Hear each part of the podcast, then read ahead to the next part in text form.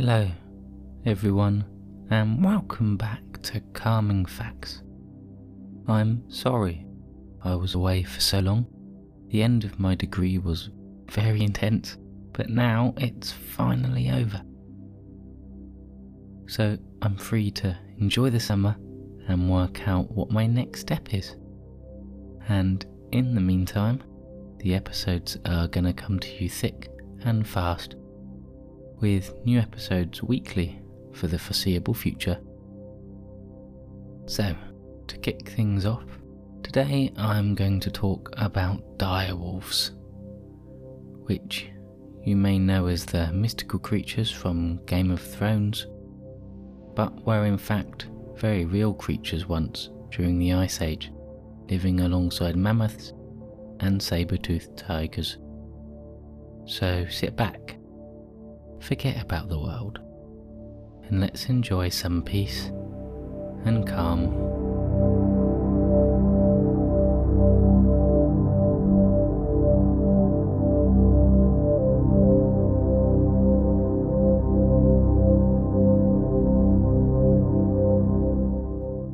Once upon a time, direwolves were stalking the plains of North America ever since they were first described in the 1850s. Direwolves have captured modern humans' imagination. Direwolves were much bigger than modern wolves. An average direwolf was about the size of the very largest of modern grey wolves. Direwolf remains reveal an imposing hunter, up to 6 feet long, with skull and jaw adaptations to take down enormous megafauna. Indeed, its primary prey were the mega herbivores of the late Pleistocene, including ground sloths, mastodons, ancient bison and camels. Direwolves lived as recently as 9,500 years ago, and their extinction has long been considered to have been driven by its reliance on mega herbivores as their food source, many of which went extinct at the end of the Ice Age. However, at the beginning of this year, new evidence came to light. Up to now, the prevailing theory was that direwolves were closely related to modern wolves of today. The evidence for this was that the skeletons of direwolves show a remarkable resemblance to modern wolves. For decades, paleontologists have remarked on how similar direwolf and grey wolf skeletons are. It had been assumed direwolves had evolved alongside their smaller cousins in Eurasia as a specialised lineage or subspecies of grey wolf before following modern wolves across a land bridge to North America. However, modern technology has been able to take a close look at direwolf DNA, and the results have taken many experts by surprise. Genetic analysis indicates direwolves and grey wolves are not closely related at all, and instead, researchers found that direwolves belong to a far older, ancient lineage. Direwolves, it now appears, had not evolved in Europe at all. Instead, they evolved in the Americas and had no close kinship with the grey wolves from Eurasia. In fact, initial analysis indicates the last time grey wolves and direwolves shared a common ancestor was about 5.7 million years ago. It turns out direwolves are not any more related to grey wolves as they are foxes, jackals or coyotes, and will need to be placed in an entirely different part of the canid family tree.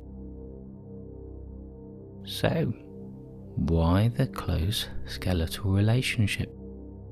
Researchers now believe it may be a remarkable example of the power of convergent evolution. Sometimes, convergent evolution is only rough, such as bats and birds, but in the case of direwolves and grey wolves, lives of chasing large herbivores have resulted in two completely different canid lineages independently producing very similar wolf-like forms. Not for the first time, convergent evolution fooled researchers into believing two unrelated species shared a close genetic relationship. Researchers were able to provide further genetic investigation, providing reasoning behind direwolves' eventual extinction.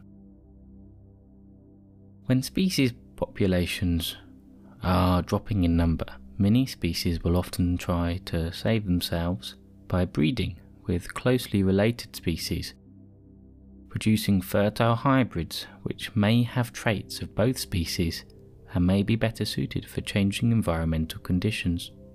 A good example from today is grizzly bears and polar bears, which are breeding to produce pisleys, which have traits of both grizzly bears and polar bears.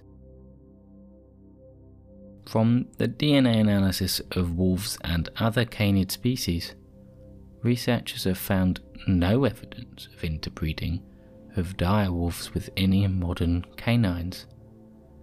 This suggests direwolves were so genetically isolated from the other wolf species around them that they were unable to produce fertile hybrid offspring, putting another nail in the coffin on their path to extinction. This new DNA evidence has further ramifications for our understanding of direwolves. Many previous assumptions, down to their behaviours and what direwolves looked like in life, are based on observations of grey wolves, and their now apparent lack of relationship with them means many of these studies will need to be remade.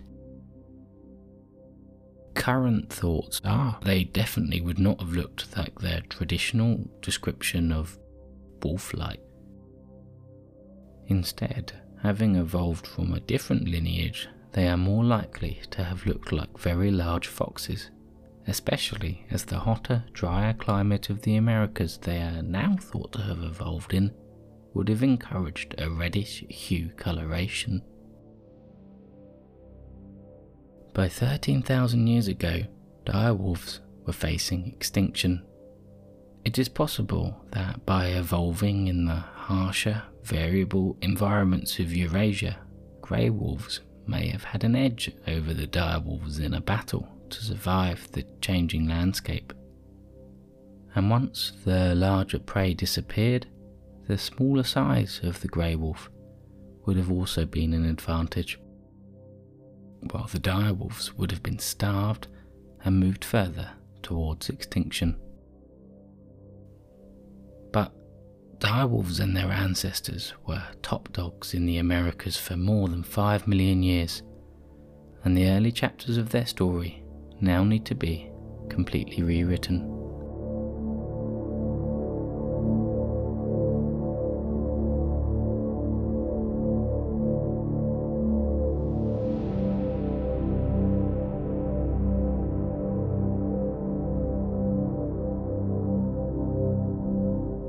Whoa, I found that very cool. I hope you guys did. I didn't expect to find out about all those new direwolf discoveries when I started writing the episode, but I'm very glad I decided to look them up. I wish you all a great week ahead, and there'll be new episodes coming very soon. Thank you so much for listening. The music today is called Contact Lost and is by George Sundancer. For the full attribution and URL to his site, please see the comments below. I have used the music with his full permission. Thank you again. Bye.